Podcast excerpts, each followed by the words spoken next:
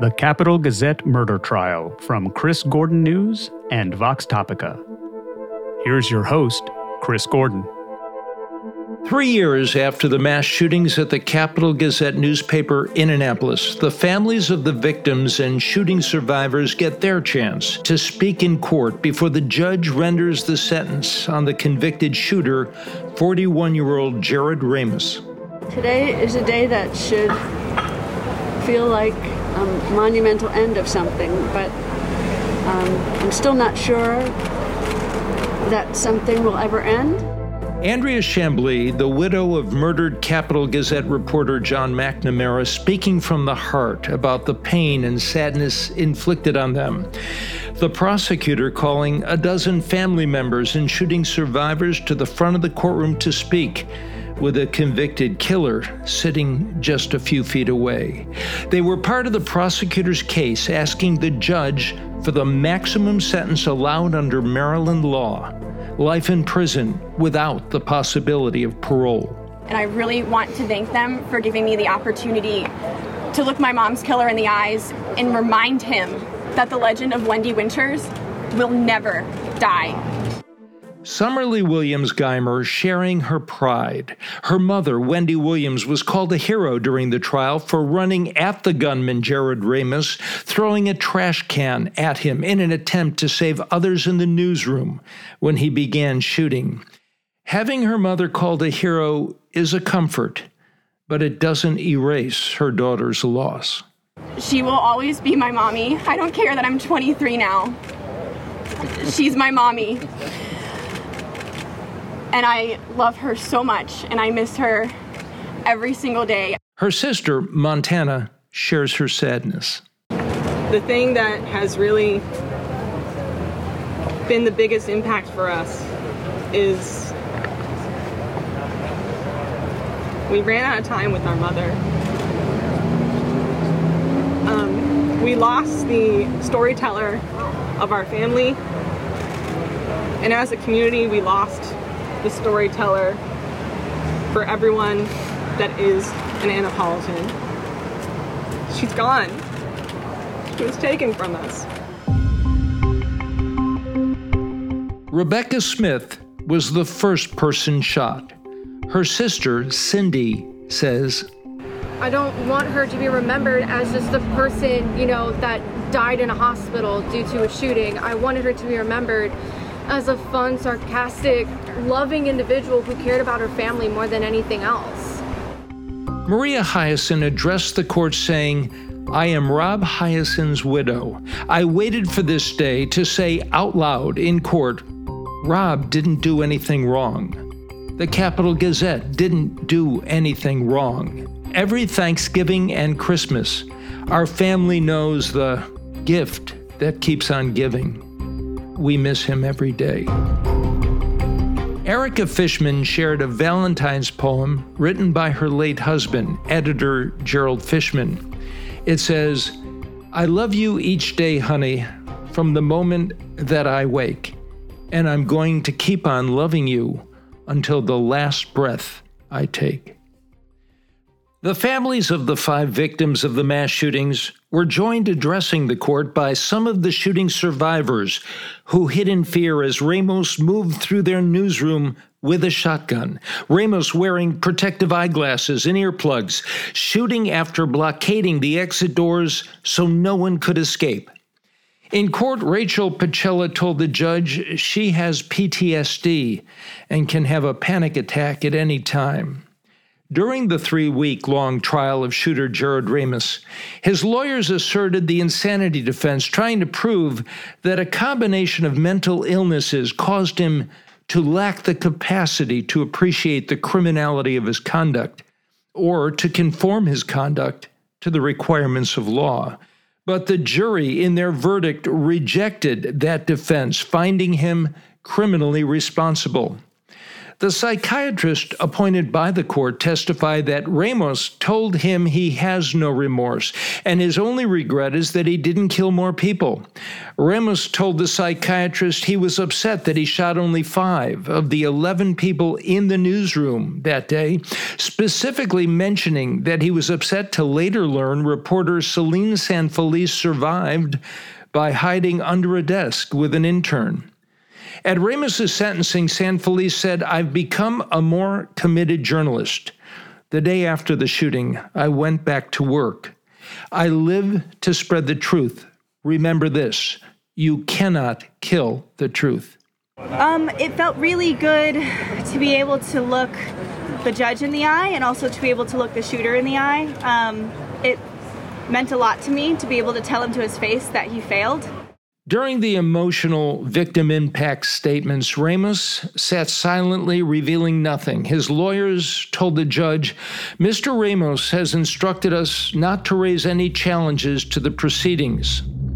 Prosecutor Anne Leitess spoke, revealing Ramos's motive for attacking the Capital Gazette. It was revenge for a news report it published with the headline Jared wants to be your friend.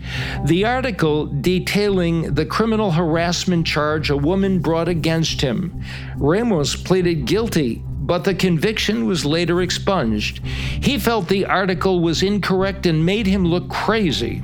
He wanted a retraction, demanding an apology. He got neither. He sued the newspaper, a reporter, and editor for defamation. His lawsuit was dismissed and his appeals denied. He felt the system of justice was broken, planning his attack between 2015 and 2018. The prosecutor says first he considered a Timothy McVeigh style bombing of Maryland's highest court, but heavy security there made him reconsider. He then decided to target the Capital Gazette, feeling a mass shooting there was justified. The prosecutor saying after losing two lawsuits, the only way he could go on was to hurt others. Leitess saying he likes to make people pay, and now he must pay. She asked Judge Michael Wachs to impose the maximum sentence allowed by Maryland law life in prison without the possibility of parole requesting that the judge express his intentions clearly so the sentence won't be modified if Ramos's case ever undergoes legal review. Just before imposing sentence, the judge turned to the defense, giving Ramos's attorney their opportunity. Katie O'Donnell stood beside Ramos, telling the judge a long time passed between when he began to develop his plan and when he carried it out. He held off because of his cat. Tiger, who a psychiatrist hired by the defense had testified was the most meaningful attachment in his life. Tiger had cancer, and that one attachment to a living creature was enough to stop him. Ramos took action on his plan only after Tiger was dead. The defense lawyer said during the three week long trial that Ramos sat in court like a robot but that he started to cry each time his cat was mentioned. The defense attorney says Mr. Ramos's mental illness is real. His delusional thinking forms the basis and foundation of what happened. She says over the years between 2015 and 2018, there were numerous warning signs about Mr. Ramos, but no one took action to intervene, to stop him, or to help him. The defense lawyer concluded by saying Mr. Ramos has specifically advised counsel he does not want to argue for leniency. She then asked Ramos if he wished to make a statement. There was a brief pause, and then she said, Your Honor, he indicated he has nothing he wishes to say. Then it was time for the court to render the sentence. Judge Wachs addressing Ramos. To say you had a callous disregard for human life is an understatement. Explaining the rationale for his decision, the judge said, The defendant is a man who spent years planning his mass shooting. To my shock, he described those years as enjoyable as he planned his cold blooded and calculated attack on employees of a small town newspaper. He has no remorse. He told a psychiatrist if by some miracle he was released, he would kill again. In announcing the sentence, the judge made clear the defendant did not get the final say. The Capital Gazette and the community got the final say. Five life sentences without the possibility of parole for the five murders, running consecutively. That means the sentences must be served one after another, after another, after another. The judge imposed an additional life sentence for the attempted murder of photographer Paul Gillespie, who narrowly escaped death when he felt shotgun pellets whiz by his head and for the assault on the six survivors of the shootings, an additional sentence amounting to more than 300 years in prison.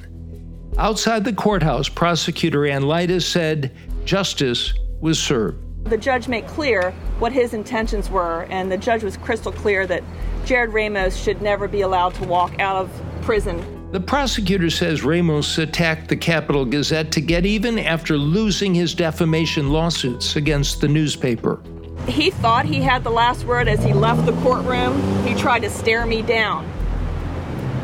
But that didn't work either because I looked right back at him. He did not have the last word. The judge had the last word. The community had the last word. All of us here have the last word. He he thinks that he won. He didn't win. He hurt people, but he did not win. Some of the victims' family members feel this sentence gives them the chance to begin the process of healing. Wendy Williams' daughter, Montana. It gives us solace that for the rest of his life, he will be alone in a prison cell and he'll have to live with his own actions. Many victims worried that if Ramos was sentenced to life in prison but had the possibility of parole, they might have to relive their nightmare. Rebecca Smith's sister, Cindy Rittenauer, expressed gratitude that the judge imposed five life sentences without the possibility of parole, relieving the families of the burden of having to attend hearings in the future and testify against him again. I'm I'm relieved that we got the sentencing that we had wished for. You know, waiting for three years, it's the moment that you know determined whether we were going to be able to actually fully heal or if we would still have something that was going to have to keep us going through who knows how long. Shooting survivor Selene San Felice says the maximum sentence will not heal all wounds, but it's a start. It's it's an immense amount of closure to be able to see them take him away forever, to never have to think about seeing him again, um, to never have to feel anxious um, about going into court again for him. Photographer Paul Gillespie says there are still serious challenges to face. I don't think there's ever going to be any closure. I mean, I lost five of my family members. I was almost killed myself. Um, it's something that haunts me every day. Survivors say Ramos attacked the First Amendment, freedom of the press. Selene San Felice hopes this case will strengthen the commitment to local news and the need for communities to support newspapers at a time when reporters are being laid off or underpaid and we've become a family and we're a family that fights for the truth and we're journalists at heart even if we can't afford to be journalists anymore with a business card or a press badge. We're always going to keep fighting for the truth. Um, and there are so many more of us out there. So we're never going to stop. This has been the capital gazette murder trial podcast. I'm chris gordon I'd like to end by adding a brief personal postscript. I retired as a TV news reporter in Washington, D.C., Maryland, and Virginia in the spring of 2021 after almost 45 years on the air. During that time, I also worked as an anchor at Court TV.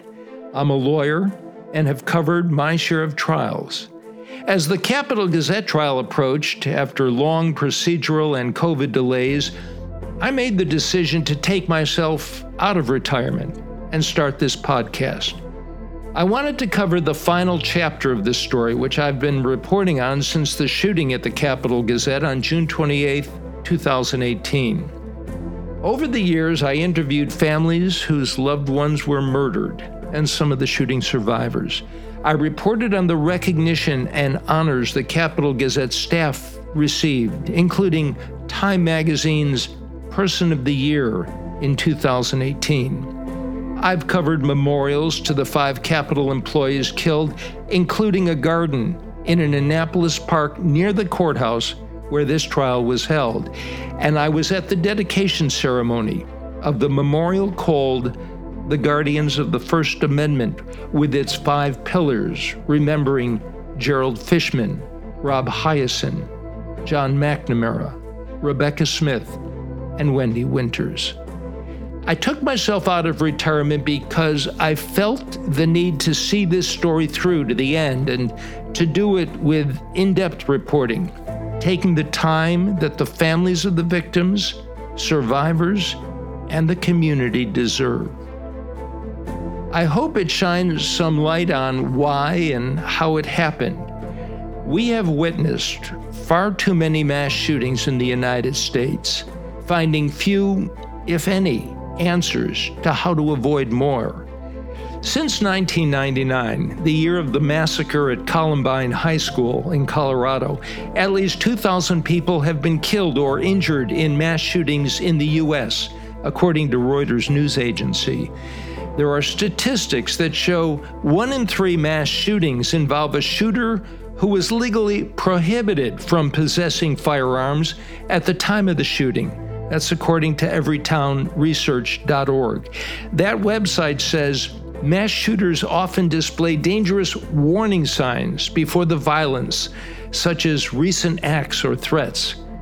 Some of the families of the victims in the Capital Gazette mass shootings question why Jarrod Ramos was able to buy a shotgun after his previous conviction for harassment. It was expunged from his record. And they ask why warnings to authorities about threats he made resulted in no action to stop him or help him. As a result of the Capital Gazette shootings, John McNamara's widow, Andrea Chamblee, testified before Maryland lawmakers on behalf of background checks then, at the sentencing of Ramos, she made public a disturbing revelation in her victim impact statement, saying, While drowning in my own grief, I myself became a target for my advocacy for gun safety. Armed white supremacists and extremists tracked me down. They broke into my house. I received threatening letters, had to remove my name and address from mailing lists repeatedly, and even at the post office itself, so it wasn't publicly available to those terrorists. Chamblee says she now has a safety network supporting her. Finally, there's the message the survivors of this newsroom shooting hope hits home. They want us to understand the importance of local news at a time that newspapers are losing subscribers. Many of the journalists who worked at the Capital Gazette at the time of the shootings have left because they can no longer afford to work there. They are asking you to support your local newspaper, subscribe, and pay for reporters, editors, and staff who seek the truth, gather the facts, and deliver it to your door, your phone, or your screen. It's their mission to continue the work of their five colleagues who were killed on the job, the guardians of the First Amendment, freedom of the press. Thanks for listening. The Capital Gazette Murder Trial podcast is a production of Chris Gordon News and Vox Topica. Special thanks to Deborah Cohen Gordon and Robin Fader Photography.